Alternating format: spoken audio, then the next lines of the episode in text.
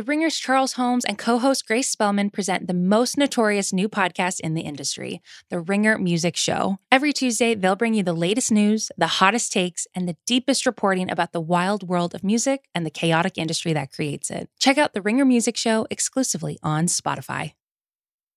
Apple Card is the perfect cashback rewards credit card. Earn up to 3% daily cash back on every purchase every day.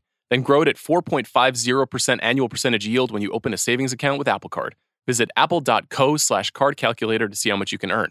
Apple Card subject to credit approval. Savings available to Apple Card owners, subject to eligibility. Savings accounts provided by Goldman Sachs Bank USA, member FDIC. Terms apply.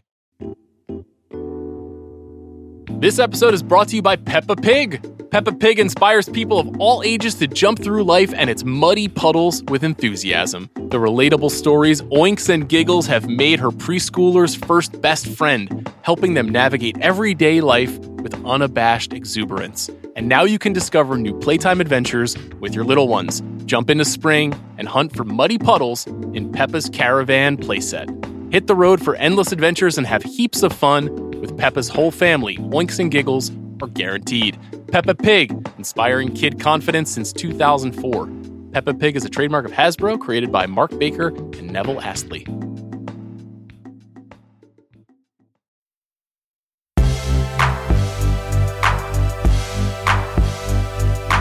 I'm Sean Fennessey, and this is The Big Picture, a conversation show about fatalities and flawless victories. Which one was the new adaptation of the beloved video game franchise Mortal Kombat? Joining me to answer that question and many more are two Ringer staff writers and avowed gamers, Justin Charity and Ben Lindbergh. Gentlemen, how are you today? Doing well. I don't know if I like how you said gamers. yeah, I know, right? You said it's it sounded just that somewhat derogatory.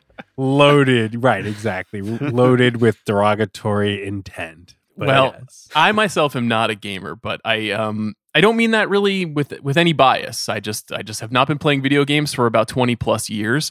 Uh, I have seen the original Mortal Kombat film from 1995.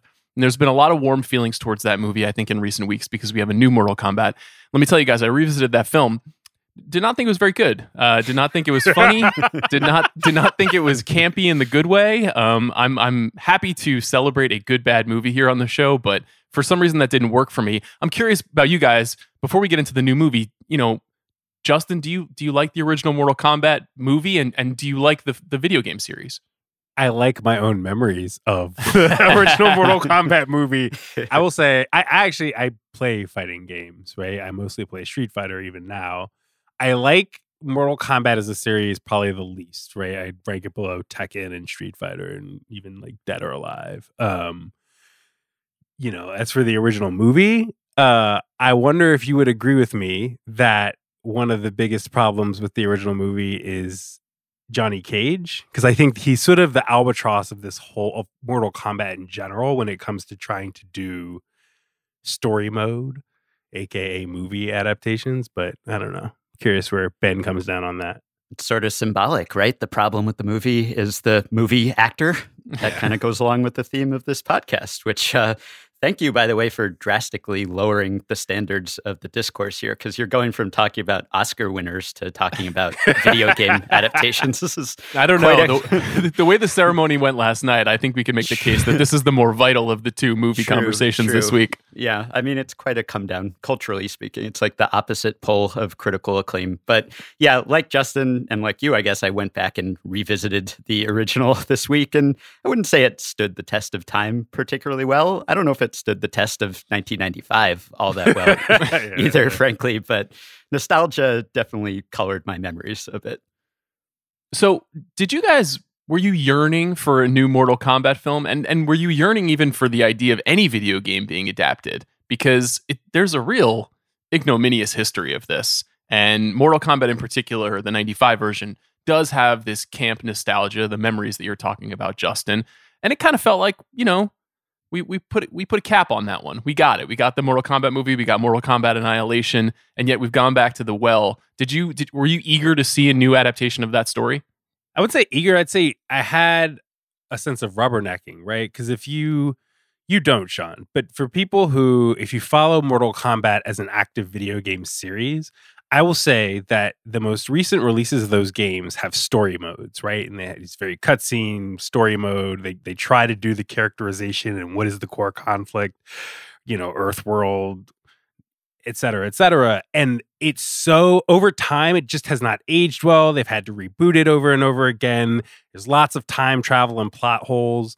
And there's just something about the fact that eh, eh, in the past decade or so, Mortal Kombat in the video game space has just gone so off the rails that, yeah, when I saw the trailer for this movie, I thought, man, I don't even know where they're going to start. Is this just going to be a hard reboot? Are they, you know, somebody's got to do something. Somebody's got to do a Hail Mary here to figure out what Mortal Kombat even is at this point because even the games themselves don't really know.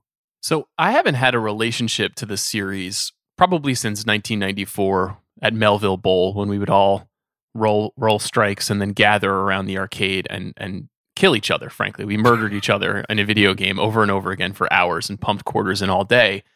But that did not really seem like a video game that needed a story. It did not need arcana. It did not need a mythology.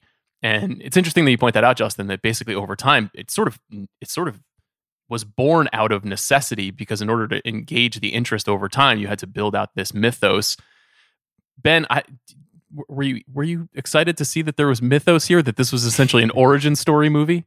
Yeah, I mean, I was not actively pining for another Mortal Kombat movie just because, you know, the original is still out there and they're making Mortal Kombat 12 now. So if wow. I want to see these characters kill each other, there are places I can do that. And no, I, I, don't think the the mythos, the lore of Mortal Kombat is particularly appealing to me. And I think that's one of the core reasons why video game adaptations have not done well historically. Really, I think there are three reasons really for it. I have a lot of theories about this, and I think it's actually less of a mystery than people make it out to be. But I think A, there's just the difference between the two mediums, and then there's the IP that producers pick when they make movies out of video games. And then there's the talent or the lack of talent that is often attached to those films. And so I think, you know, as a gamer, I, I, don't feel like I need video game movies to be good now. I'm I'm definitely not like gotta catch them all when it comes to video game movies. If if anything, I think I, I'm more likely to avoid them than someone who doesn't play video games because if they're bad, I know that they're bad because I've played the better versions. And if they're good, then really the best case scenario is sort of replicating the experience that I've already had. But I think there's still this sort of little brother inferiority complex, like this cultural gatekeeping, kind of the desire for video game movies to be good. You know, like we're all still trying to earn Ebert's respect posthumously. um, but as you were saying, I think when you look at the the size of these industries and the success and the cultural impact of the two, I kind of think movies need video games more than video games need movies at this stage. I think you make a really interesting point, Ben, which is there, there is a corollary to that though, because I do think, and Justin, you've talked about this a bit on Sound Only in the past, comic book fans and comic book readers, especially those of my generation and older, I think do feel in a strange way seen by what has happened to the culture now. The culture has essentially arrived at where I was when I was 11 years old, which is to say, the most popular show on television is about the Winter Soldier. I don't know how that happened, but it did happen. We are in this place now.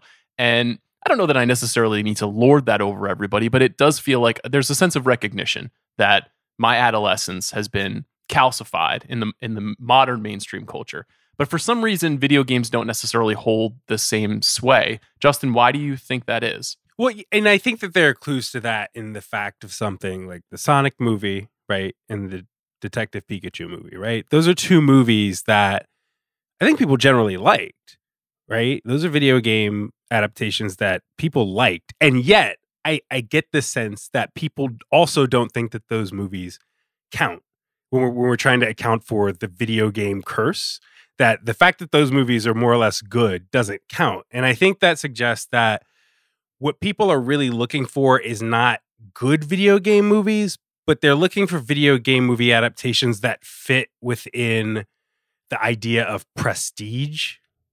And I think that's the actual thing that video game adaptations have. That's the problem that they have.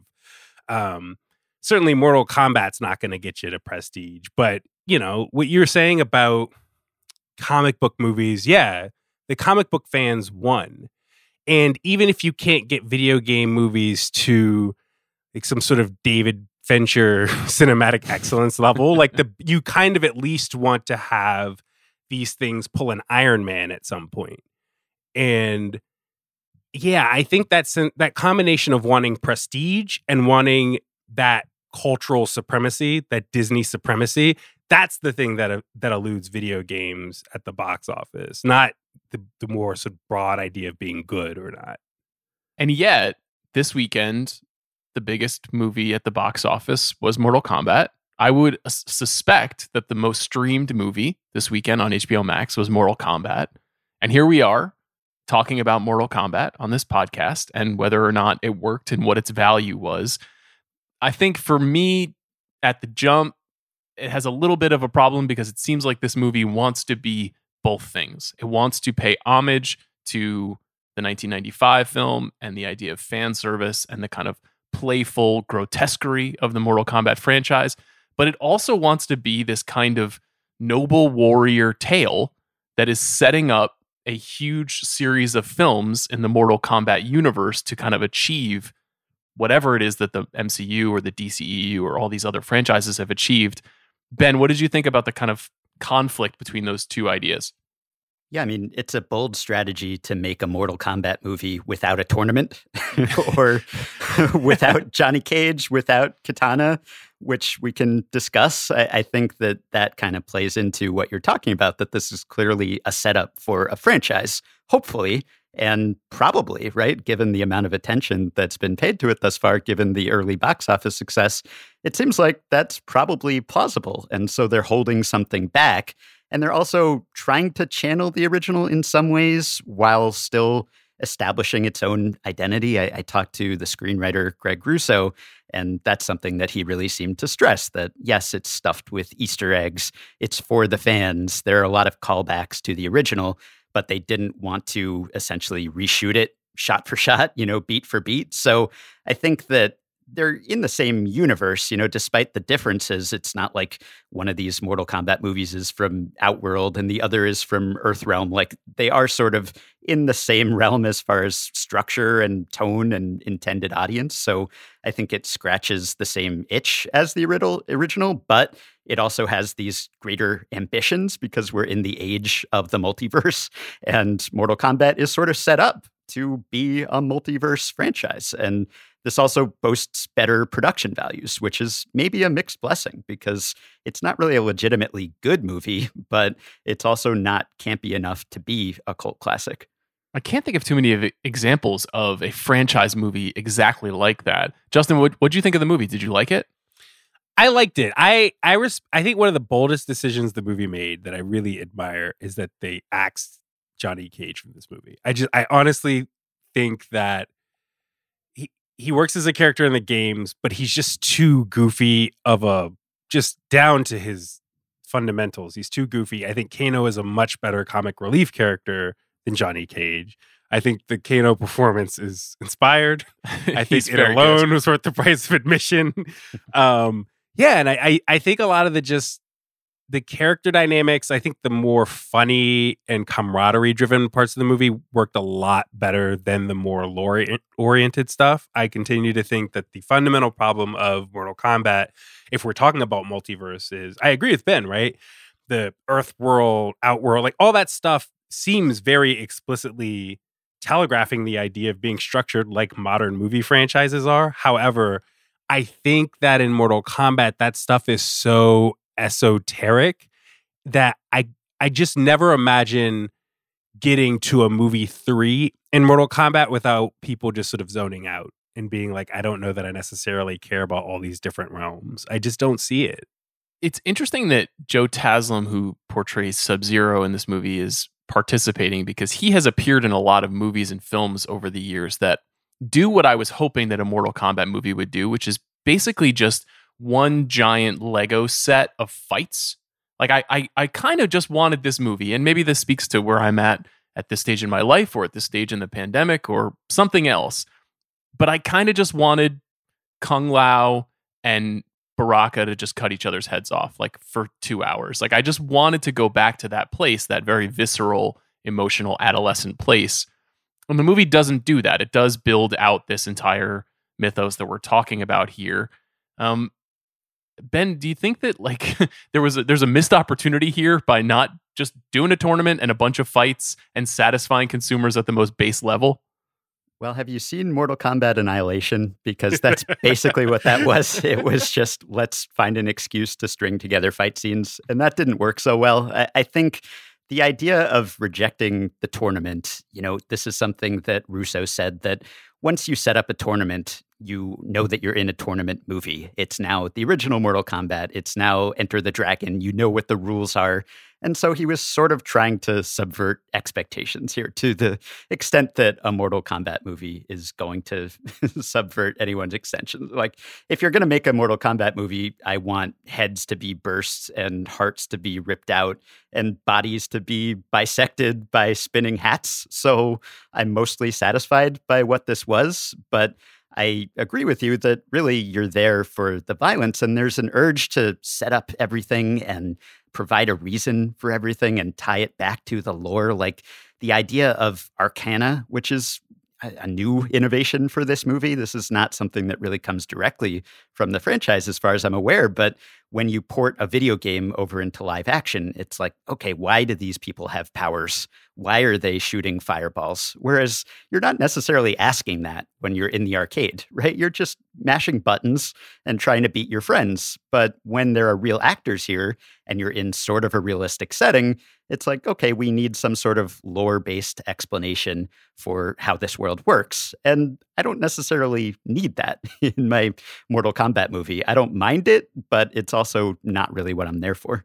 It's interesting. Uh, you mentioned the Sonic the Hedgehog movie earlier, Justin. There was literally never a time in my life, my many years of playing Sonic, Sonic the Hedgehog, where I thought to myself, one, why is that hedgehog wearing shoes? And, and yeah. where did this hedgehog get its extraordinary speed from? There's, I was never curious about these things, but you know, in a setting like this, you're totally right, Ben. You have this urge to understand why. Now, in some cases, I thought the Arcana stuff worked well, and in other cases, it felt very forced. I thought in the case of Kano, who I agree is totally the MVP, it was just genuinely amusing to watch him figure out what Arcana he had essentially stolen and channeled, and that's how he got his laser red eye.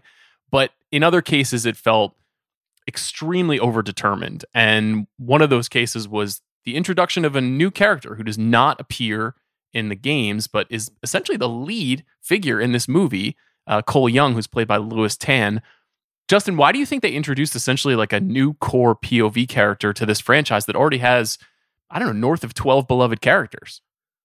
Yeah, right. It's sort of do you need a fish out of water for a premise that is as straightforward as Mortal Kombat? And I think maybe earlier in my life I would have second guessed it, but you know, I think the Resident Evil movies actually have gotten a lot of mileage out of introducing the Alice character, despite Resident Evil being a video game franchise that otherwise has a lot of beloved characters. Um, so I don't know. I mean, and maybe it's just there. There's a, an element too of wanting to have something of the movies that belongs to the movies, right? And that the Arcana thing is about that too, right? But it's you know, if if what you're worried about is devotion to the original series and people nitpicking to death, you know, the fidelity of the Mortal Kombat movie to the Mortal Kombat franchise. I don't know. I, I do think it's a bold move to say no we're gonna we're gonna do unfamiliar stuff. Like we have to do something that distinguishes us. We can't just be sort of chasing we can't just be wagged by the dog of this franchise. Yeah i'd agree. I, I think that there's something to be said for trying to differentiate yourself on some level because if you're just really remaking the original or remaking the games i mean if it's just liu kang and sonya and johnny cage go to the tournament again we've seen that movie. So there might be some merit to the idea of let's create a new audience proxy character who will suck us in and he'll be the POV character and, and we'll build the franchise around him. So it'll actually set the series apart from the games. But I think you need to give that character a compelling personality. like, well, isn't mean, that the other thing though? Is that in Mortal Kombat, right? If you compare Mortal Kombat to Street Fighter, Street Fighter has some relatively accessible personalities in the form of Ryu and Ken and Guile. Mortal Kombat is so visceral and gory that none of those characters are all that relatable. like Liu Kang, even I, I, think Mortal Kombat actually has, if you just take its beloved cast, it has a combination of characters who are strictly unrelatable and characters who are kind of wet blankets. Like I kind of think Liu Kang is a wet blanket, and that trying to have him lead movies is not a great idea because he's so canonically boring. I, I agree. Uh, I thought that was a good choice to not make Liu Kang the central figure of the story, and it's kind of where the first film falters a little bit. But what's happening alongside the the new character is this origin origin story between Scorpion and Sub Zero. That, this is essentially a 16th century Japanese pair of warriors who died at each other's hands, and their spirits are revived in demonic form, and that leads to the origins of their powers. And one that's just a that's just a lot of lore for Scorpion and Sub Zero. Like that's just a lot of explanation for the guy who's like, "Come here," you know. I, I I just I think I honestly just didn't want Scorpion to be a noble warrior whose family was killed by Sub Zero. Like I all of that stuff again felt very overdetermined. To, in my mind, for many years, Scorpion was honestly the biggest asshole in video games. He was the rudest character in video games. There was something charming. And to your point, Justin, about how there's really no depth to the Mortal Kombat rogues gallery. This is just a bunch of jerks that are just trying to kill each other, yeah. with the exception of maybe Liu Kang. Everybody else just kind of see, you know, Johnny Cage is a prick. He may be the hero, but he's a jerk. And so as I'm watching the film, while I thought a lot of the fight sequences were, were quite good, I thought there was a lot of very interesting Sub Zero um, innovation I think the frozen blood icicle is that's some top shelf action movie mm-hmm. video game stuff. In general, I didn't totally love the way that they organized essentially half of the movie around this central conflict. Maybe I am overthinking that as we are 20 minutes deep into a Mortal Kombat pod. Ben, what do you think? That opening sequence almost made me want to watch a different movie. It's yeah. Like, can we just stay in feudal Japan here? Maybe I just want to watch Shogun instead of Mortal Kombat. But it's interesting that they provided a backstory, but only up to a certain extent. It's like, okay, we're establishing that these guys hate each other, that there's this feud dating back centuries but we're not actually going to say why they hate each other or how this feud started. They just do. It's fire and ice. You know, they've been trying to kill each other for generations. So they were trying to balance like having some motivation for these characters without bombarding people in the lore, I think. And from what I understand, and I am not an expert in latter day mythology of Mortal Kombat, but you know, the series itself has rebooted its own timeline and rewritten its characters. And my understanding is that Scorpion is now more of a, an anti-hero who doesn't really play for either side. He, you know, he kind of is an antagonist at times and allies himself with different sides. So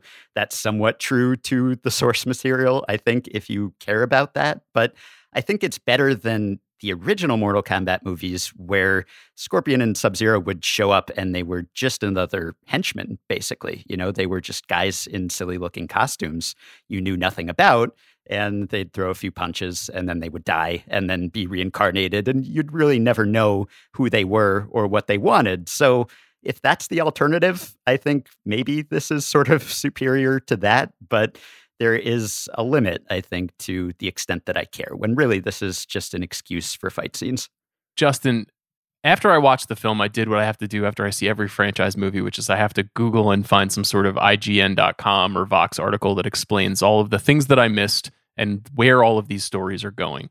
And one thing that I learned, because I am not necessarily a Mortal Kombat scholar, is that this movie appears to have been a setup for a Noob Saibot movie which is yeah. who Sub Zero is going to turn into, which is a character that I remember really from my waning days of Mortal Kombat. I feel like he was maybe second generation Noob Saibot. Um, yeah. What it, was that a good idea to to essentially like lead us down that path to invest in this Sub Zero story halfway, as Ben points out, and then kind of eliminate one of the most memorable characters and transform him into another character? Absolutely not a good idea. Especially because Mortal Kombat also has the problem of if you take the Scorpion Sub Zero characters and then you take the cyborg characters, so characters like Cyrax. The problem is that those are all palette swap characters. So they all look the same. So you're really gonna have the problem of a bunch. You're gonna have at least you know movies two and three are gonna have eight guys wearing identical outfits fighting each other, and it's gonna be really frustrating. Can I just say, I, I, understand that there are some people who are upset about the fact that there's no Mortal Kombat in the Mortal Kombat movie. You know, I'm not surprised by that. I think when people care about a certain source material, they want it to be faithful and they're going to be ruffled by it if if it departs from that. But I think we're talking about Mortal Kombat here. Like, this is not a franchise that particularly cares about its own lore and mythology. It's not as if they go to a great lengths to, you know, preserve the the continuity here. I mean, there's often retconning going on. So this is not a franchise where I think we need to stick to certain rules. And the original movie made no sense. Like the tournament's rules are constantly being broken. Like there's WWE level officiating in Mortal Kombat. yeah. Like the, the elder gods couldn't care less about enforcing the rules. And I'm sort of happy that they were stripped out of this movie where Raiden's just like, yeah, they don't care. Or, you know, whoever said that. Like, that's always what this has been. So I understand if you love something, you want to see it reflected on the screen. But I think this was made by people who care about the property and wanted to do a good job and, and do it justice, whether we think they succeeded or not. So the fact that it doesn't have the hallmarks of every Mortal Kombat movie or game is really not something that bother me, bothers me at all. You know, we can save the tournament for Mortal Kombat 2. I do want to just to to push back on one thing Ben said. I actually think one of the things Mortal Kombat has going for it and that I that is kind of unfortunate about them not doing the Mortal Kombat is how fraudulent the officiating is in Mortal Kombat. Like that is one of the big dramatic potentials of the series. Um so I do want to stand up for the the bad officiating in Mortal Kombat because it's it's and the promoters are doing a terrible job here. I agree. They're leaving so much money on the table. This is a, a, tournament that is supposed to decide the fate of humanity, and nobody knows it exists. Like, you're, imagine you're, what the pay per view would be. You're saying that that Mortal Kombat needs a, a Dana White or a, exactly. a Don yes, King style yes, figure. Get Dana White. Right. right, right. I think that that would make sense. I mean. Uh, I'm a little torn. Obviously, the plot of this film is Shang Tsung is essentially trying to destroy Earth Realm's best potential warriors before they even get a chance to get to this tournament. And the movie ends with most of them surviving and the opportunity to get to the future. But let's let's let's stop overthinking this. Let's talk about some very core feelings about this movie. Mortal Kombat is about fatalities. What was what do you think was the best kill in this movie? Justin, I'll let you go first. Kano in the beginning when Kano gets in the last shot on the what is the creature in the beginning? I've already reptile, forgotten. right? Yeah, Isn't it's rep- reptile. Is it reptile? Yeah, well, I, I, I presume that was a yeah. nod to the reptile character.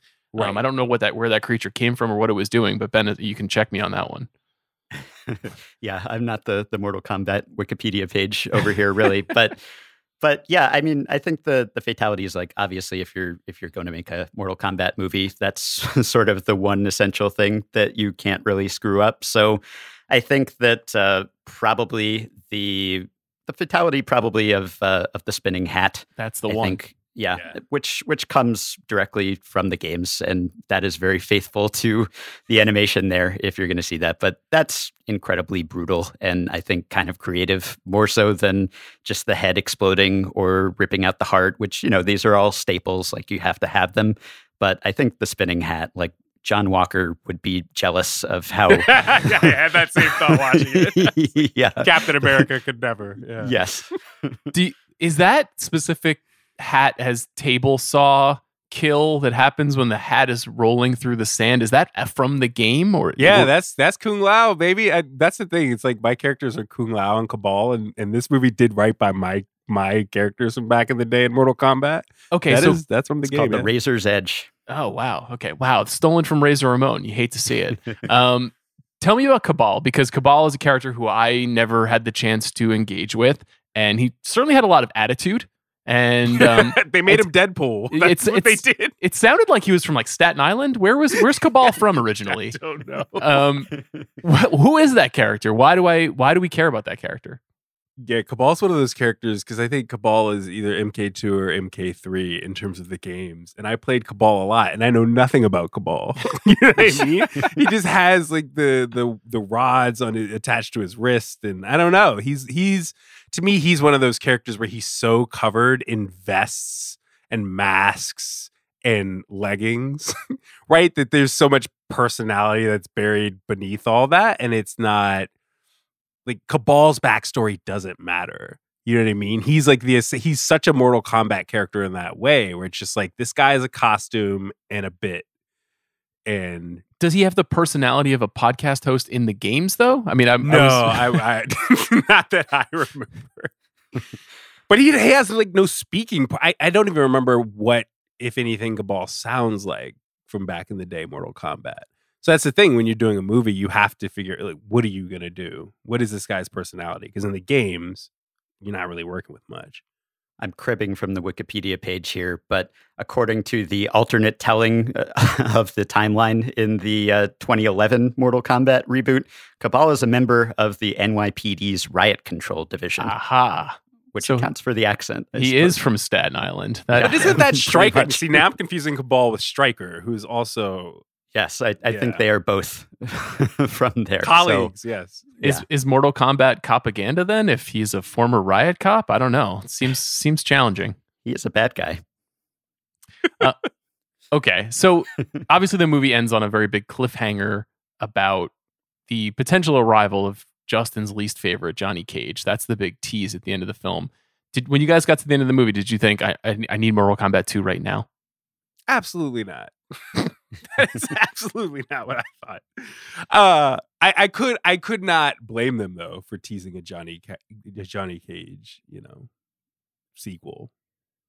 I don't know that we need to go 24 years between Mortal Kombat movies, but I'm good with not going, you know, every other year. I could wait a while. This episode is brought to you by Mint Mobile. If you want to save money this year, I have a simple, surefire way to do it. Switch to Mint Mobile. For a limited time, their wireless plans are $15 a month when you purchase a three month plan. That's unlimited talk, text, and data for $15 a month. To get this new customer offer, go to mintmobile.com slash big pick. That's mintmobile.com slash big pick. Additional taxes, fees, and restrictions apply. See Mint Mobile for details. At Walt Disney World Resort, magic is found in spontaneity, the unplanned, the unexpected, an inside joke born in the Haunted Mansion queue, a surprise Stitch sighting in Tomorrowland, watching fireworks from your room. These memories aren't made from predetermined plans, but manifested from simply being present and together in the most magical place. Find your moment at Walt Disney World Resort.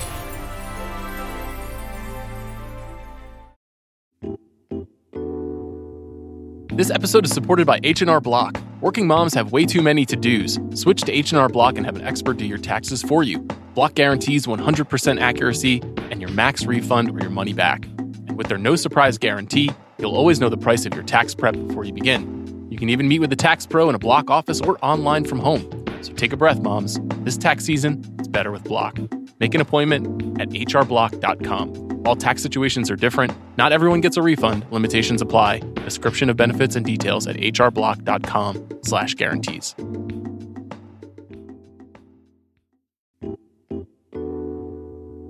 This episode is brought to you by Peppa Pig. Peppa Pig inspires people of all ages to jump through life and its muddy puddles with enthusiasm. The relatable stories, oinks, and giggles have made her preschooler's first best friend, helping them navigate everyday life with unabashed exuberance. And now you can discover new playtime adventures with your little ones. Jump into spring and hunt for muddy puddles in Peppa's Caravan playset.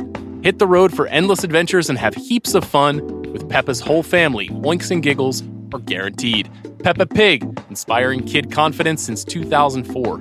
Peppa Pig is a trademark of Hasbro, created by Mark Baker and Neville Astley.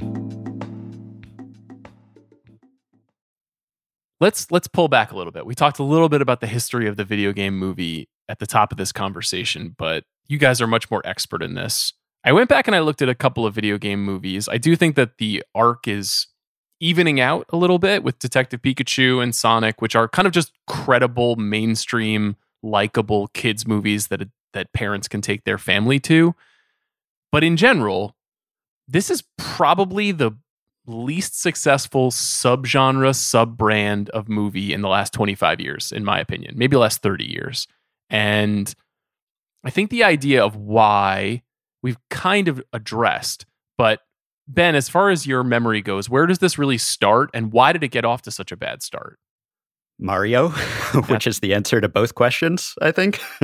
that just sort of set the precedent for okay, we're going to make something that bears very little resemblance to the video game property, which is one way that these things can go wrong. But, you know, I, I touched on this earlier. We call it a curse, but I, I think there are rational explanations for why the track record is so terrible. You know, these are entertainments that we experience on the same screens, on the same couches, but they are not the same. It's misleading because the visual nature of video games makes them seem more closely related to movies than books are, for instance. But I don't think that's true because uh, a written text typically depends on strong storytelling, and that can be ported over to movie making pretty naturally. And that's not necessarily true of video games, where the interactive element is really the non negotiable part. It's like asking why there aren't more good movies based on concept albums, which, you know, like apologies to Pete Townshend, but like the big draw there tends to be the music, right? So if you focus on the story, it doesn't work so well. And,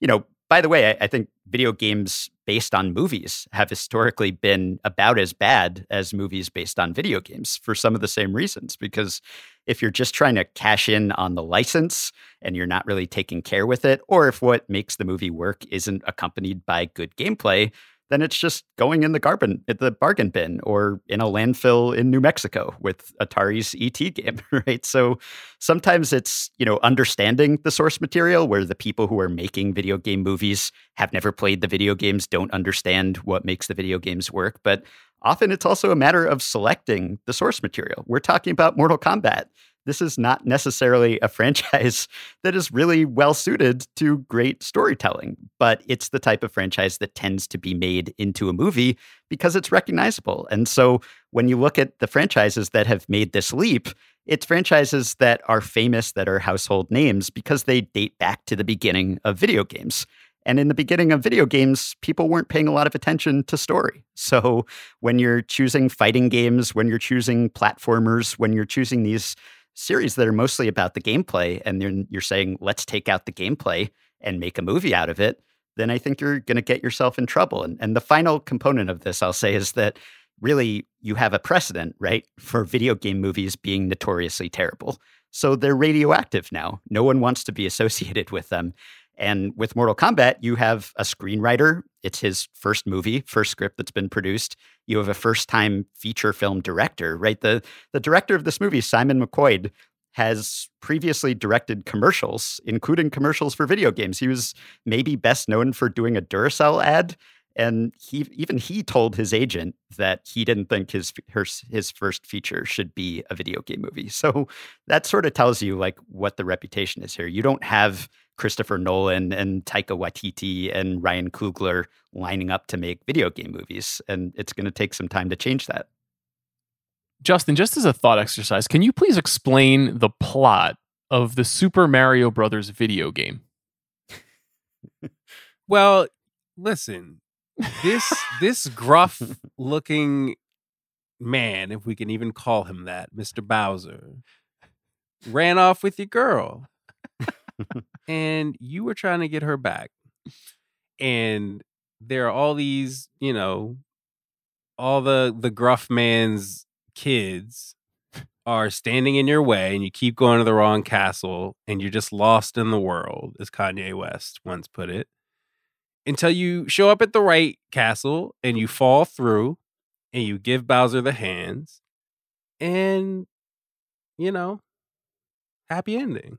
So you just used the second person to describe this story, despite the stars, the, the heroes of the Super Mario Brothers franchise being two Italian yeah. plumber brothers. Mm-hmm. Um, which is to say that Super Mario Brothers is incredibly weird as a video game. It is yeah, incredibly yeah. weird that it emerged as the totemic video game of the 1980s and in many ways launched NES.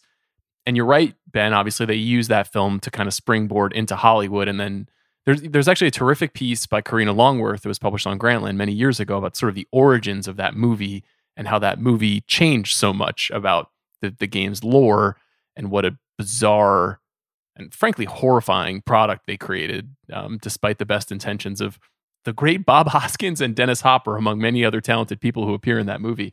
Um, but it did seem to set the subgenre off on a on a bad foot. And then throughout the 90s, I think, you know, it did do what you're suggesting, Ben, which is that they basically identified these platformers, the side scrolling games, and fighting games as the only two kinds of stories that you could tell. So you get a Street Fighter movie, you get a Double Dragon movie, you get Tomb Raider movies, and then of course the Resident Evil movies, and we get sort of more into sort of first person shooter POV games over time. But for some reason we just we have not gotten our our Citizen Kane yet of of this. And and part of it I think is what you're suggesting Ben, which is that great filmmakers are not necessarily drawn to this category but there's got to be some great filmmakers who love video games. Justin, do you feel like potentially because of the the fact that Mortal Kombat is at least a little bit more credible, a little bit more professional seeming, do you think we're on the arc towards progress towards finally getting a truly great video game movie? I still think it depends on all the stuff that Ben outlined, which is who's who's going to direct it. You know what I mean? It's it's not that's the thing. It really I think is at the hiring level of the actors and the director and until you get a studio that really wants to knuckle up and say we need to make the Batman Begins of this kind of movie, it's it's just not going to happen. Or at least it's not again, it's not going to happen on those terms of prestige and on those terms of cultural supremacy that exists for something like comic book movies. Um, I, I think that those are the prohibitive things. Who gets hired to do these projects? Ben, is there anything else that could happen to to change course?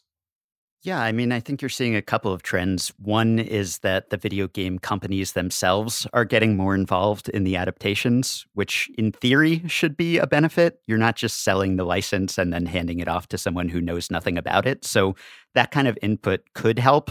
And I think there's also a, a, generational change going on, which is that directors and producers, people who are greenlighting movies and making movies now, are of an age where they grew up with video games and they don't turn up their noses at it and they understand why it's appealing and they take it seriously. So I, I think that really it's only a matter of time and we are starting to see it. But I, I think the other thing is that it's sort of a, a double edged sword in that what would be a, a, video game movie that broke the curse. You know, I, I, don't think that Mortal Kombat really had the capacity to do it because even if it's the best that a Mortal Kombat movie could be, it's not going to be Citizen Kane, as you said. And Greg Russo said explicitly they didn't set out to make that. You know, it just doesn't have those bones. And you look at something like Assassin's Creed, which was a, a, notable flop from a few years ago, with some talented people associated with that project. But Assassin's Creed is just hot nonsense. Like, if you want to just blow your mind, just waste 10 minutes, like, look up a, a YouTube explainer of the plot of Assassin's Creed. It's absolute nonsense. So, I've had some fun with Assassin's Creed games, but none of it came from understanding the story.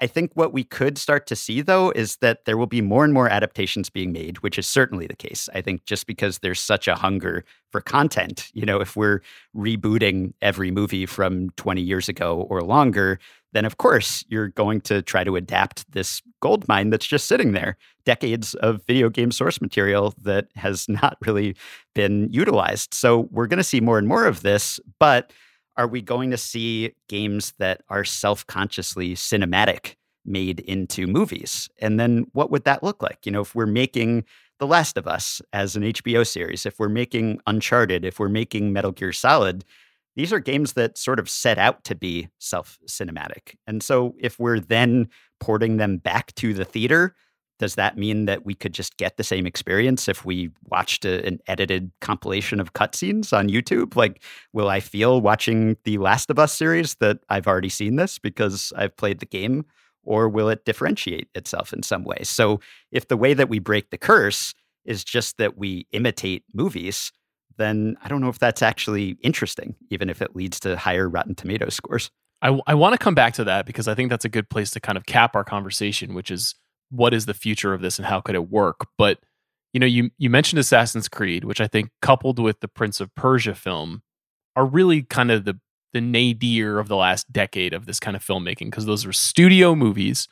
And one was directed by Justin Kurzel, who was coming off of an acclaimed Macbeth adaptation with Michael Fassbender, who was his star in Assassin's Creed. And the Prince of Persia movie is notorious in Jake Gyllenhaal's career to essentially reset the trajectory of every kind of part that he took for 10 years because that movie was such an epic failure. And it was directed by Mike Newell, who is a pretty successful filmmaker who made Donnie Brasco, who made Four Weddings and a Funeral. I mean, this is a fairly acclaimed filmmaker. So even to your point, Justin, some people have given it a go who have solid resumes, who have impressive filmmaking skills and really failed.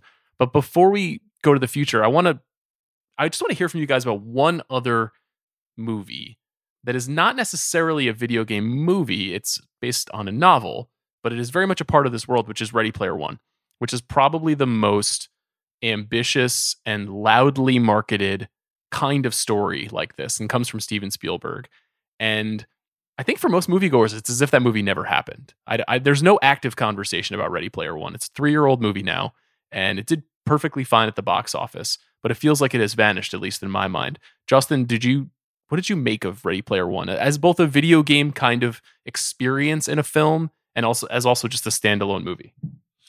I remember liking a lot of individual components of Ready Player One in theaters. Specific, most either Ben Mendelsohn related or Gundam related. um, but it also did strike me as the book's reputation, right? It just felt very fan servicey, and even the stuff that I liked mostly felt like, oh, I recognize that, or oh, it's cool to see somebody throw five million dollars at putting this on a screen for three seconds before moving on to something else. Um, ben, what about you? Yeah, I wasn't particularly impressed by it either, but I would say that movies about video games or movies inspired by video games or movies that kind of copy something from video games, the pantheon there is much more impressive than the actual adaptations list. Like last week, I watched Boss Level, the Hulu time loop video game movie with Frank Grillo and Mel Gibson and perplexingly Naomi Watts. And that movie isn't good, but if it were an adaptation, it would be one of the best ones, I think. And even like looking back to, you know, war games and The Last Starfighter and The Wizard in the 80s, or more recently, movies like Scott Pilgrim or Wreck It Ralph or The Edge of Tomorrow, you know, a lot of action movies borrow the look or the conceit of video games or movies that just bring in kind of the cultural aspects of gaming but aren't really based explicitly on a video game the track record there seems to be much more impressive. And i think that sort of speaks to what i was saying about you know having to pick the right source material and the fact that the source material that has so often been selected for movie adaptations really doesn't lend itself to that. But I, I think the bones are there. I think a lot of films are influenced by the mechanics or the visuals of video games. So there's that legacy, at least, which is a little more positive. Justin, as I was putting together my kind of long list of video game movie adaptations, I was reluctant to put the animated and anime films on a list, but there was a long history of animated movies that I think maybe m- a little more closely get to the experience of the video game or maybe more closely approximate it do you care about those movies? Do they mean anything to you? Is there anyone that you'd recommend? Yeah, like Street Fighter 2, it, it would be interesting for somebody watching Mortal Kombat, you know, the, like the new Mortal Kombat movie to go back and watch not only the original Mortal Kombat, but to watch something like Street Fighter 2, the animated movie. Because that's not a movie where I'm going to go, this is one of the greatest, greatest animated movies of all time. I watch a lot of anime. Um, that movie is good, though right? And that movie, something about Street Fighter 2, the animated movie, feels like it has a more direct connection to what it means to take the fighting game experience in general and translate it to something that you sit and watch in a cinematic format. And you know, I don't I don't know if there's something inherent to animation as opposed to live action that maybe makes this kind of thing go down easier, but yeah, I do think that if you expand this canon to include animated adaptations of video games, it starts looking a lot better than it does if we're only talking about live action. Okay. Do, do I asked you guys to choose one video game movie adaptation that you would recommend. Ben, is is there Is there one? Is there one movie in the history of these movies that you would recommend?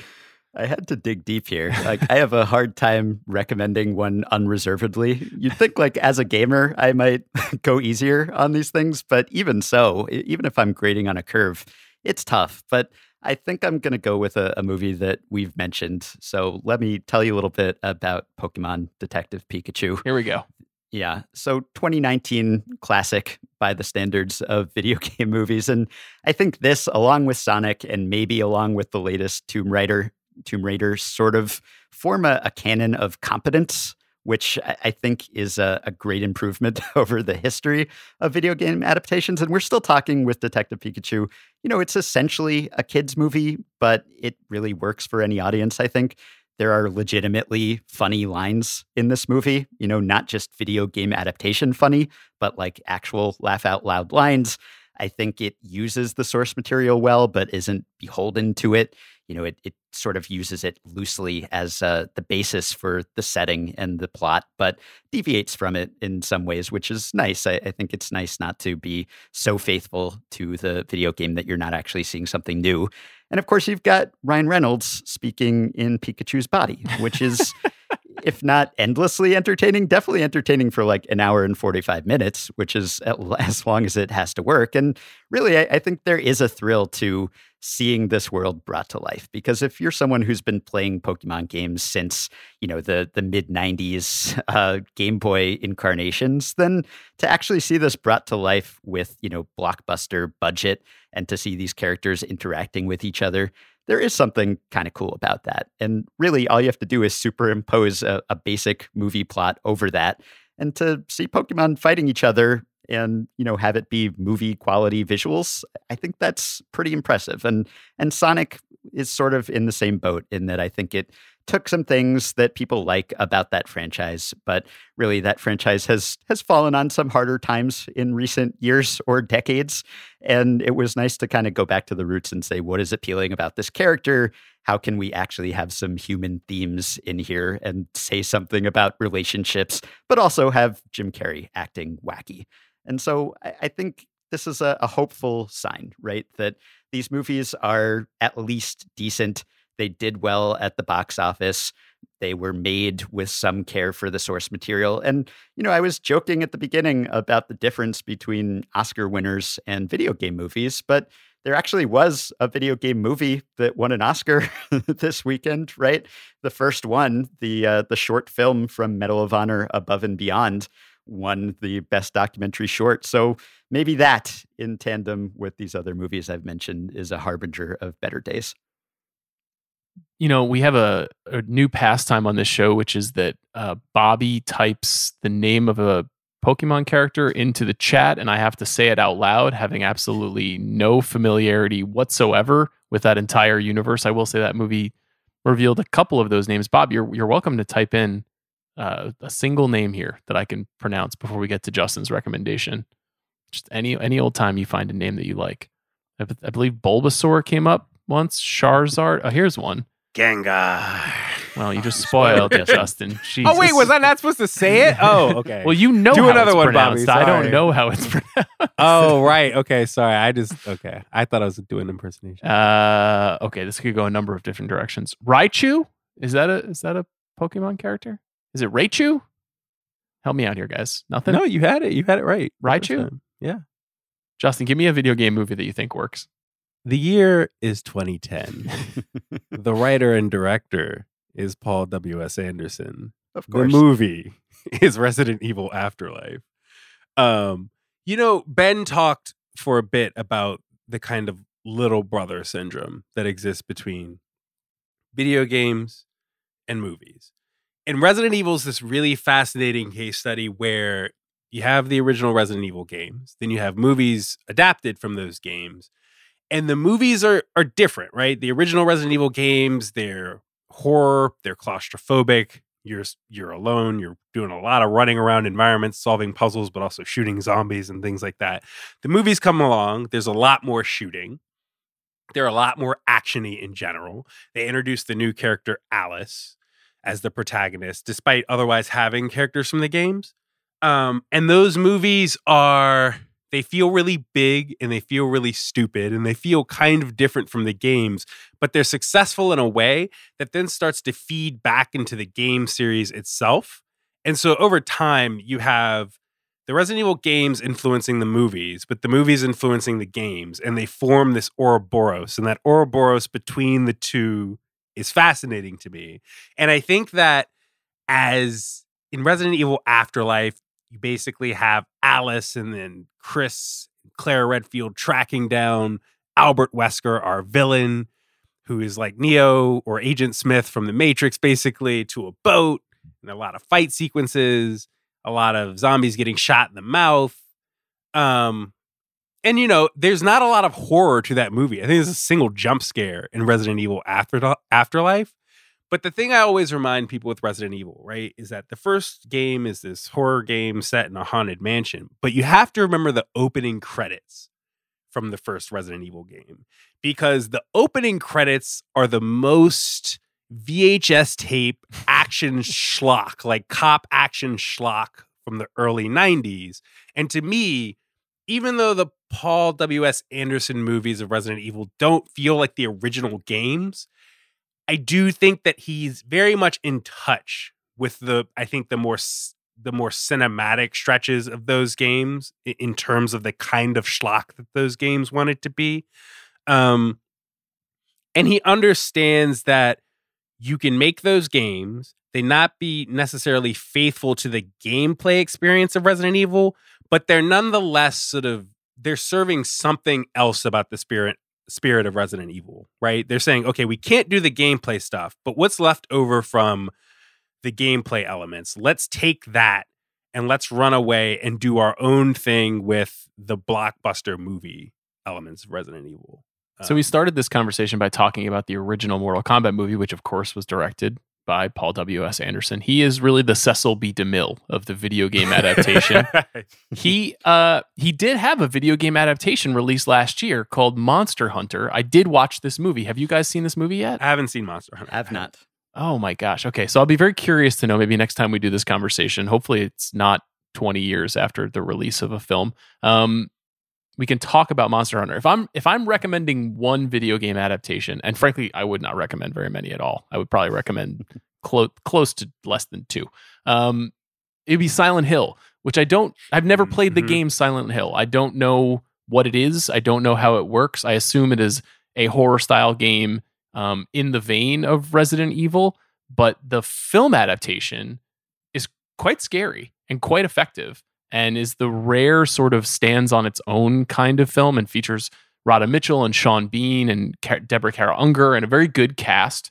And it's it feels like a little bit lost to time or not necessarily included in these conversations. Ben, you know, you've written about this a lot. I don't know if you have written about Silent Hill at all throughout all this, but it's probably one of the more solid entries in this category. Yeah, I haven't. That's more of a, a Justin genre. I am someone who is scared of scared scary games. Yeah, Charity, and I'm the, like inv- I've I've seen the I, I remember liking the Silent Hill movie, and I've never played Silent Hill.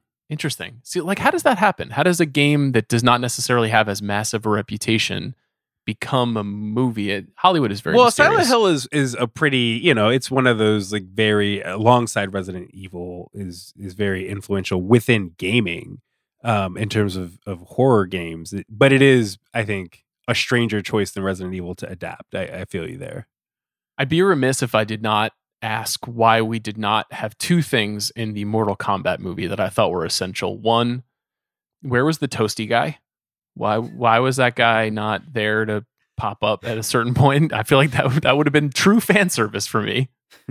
Apparently, they shot a toasty scene. What? They sh- Oh, yeah. really? They, they shot a scene where Liu Kang says toasty after someone gets eviscerated. And rel- somehow this did not survive the post production process. release So- the toasty cut. Come on. please. No, but it could have even been a background because one of my favorite moments in the Mortal Kombat movie is when Sonya Blade is explaining why she doesn't have the mark that all the other characters have. And right off screen, Kano just goes wop wop. it's like you kind of needed that energy to do the toasty line. Yeah. Yeah. Kano has all the best lines in this movie. And I, I know we were thinking of talking about why he is so much less bland than every other character or how they made Kano so much better than every other character. And I don't know that they did make him better. I think he made himself better. I think Josh Lawson, the character, the actor yeah, who plays him, that performance a, so he's Australian, which automatically makes everything funnier. But also he's an improv guy and apparently he ad libbed a lot of those lines. So between that and between how bland everyone else is, I think it only elevates that performance. So I would be upset that he dies in this movie. Spoiler. Is that a spoiler? If you've seen the original, he dies. He always dies. Kano always dies. He comes back. So don't worry. We may see Kano in some other form in the future. Kano is undoubtedly my MVP. It's probably not a mistake that the guy who, to this point, is probably best known for playing James Murdock in the movie Bombshell was cast as Kano. There may be some correlation there between those two things. the, the only other thing missing from the Mortal Kombat movie is someone screaming Mortal Kombat at the top of their lungs. Why? Yeah. How can you make a Mortal Kombat movie and not have this? This was the greatest unforced error of this movie. I was waiting for the classic techno track for two hours, and they don't oh, give it to us until the credits. It's unbelievable. There's a, a remix version which I like, but like this is a song that makes me want to rip people's hearts out. like this song makes my head explode, and you're not using it. This is the the classic soundtrack to every fight scene. They should have used this song several times. With that energy, coursing through my veins. We'll end the show there. Bobby, let's hear the Mortal Kombat theme on the way out. Oh, actually, Bobby wants me to say Magikarp before we go. I guess that's also that a Pokemon character. that is correct. okay, Bobby, why don't you hit it? Justin Charity, thank you so much for appearing on the show. You can listen to Justin on Sound Only and read him on TheRinger.com. Ben Lindbergh, you can hear him on The Ringer MLB show and read him on TheRinger.com. Thank you guys so much for doing this today. Thanks for having Thank you. Hosting.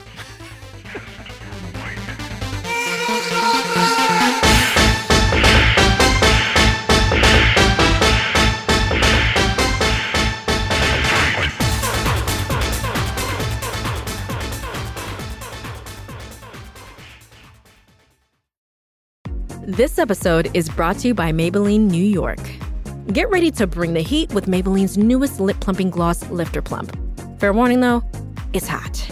Like, literally. It's formulated with chili peppers to bring a heated sensation and an instant plumping effect that lasts. Available in eight sizzling shades like Blush Blaze, Hot Honey, and more. Buy Lifter Plump now on Amazon and use the code 10PLUMP to get 10% off for a limited time. Tap the banner to learn more. Calling all podcast fans, Spotify makes it easier than ever to discover new shows to love. Get personalized episode recommendations and easily preview them before you dive right in. Find exclusive video episodes from your favorite hosts and guests. And with some, you can even connect with them through polls and Q&A directly within their episodes. It's everything you want in one app. So what are you waiting for? Try the podcast experience today on Spotify.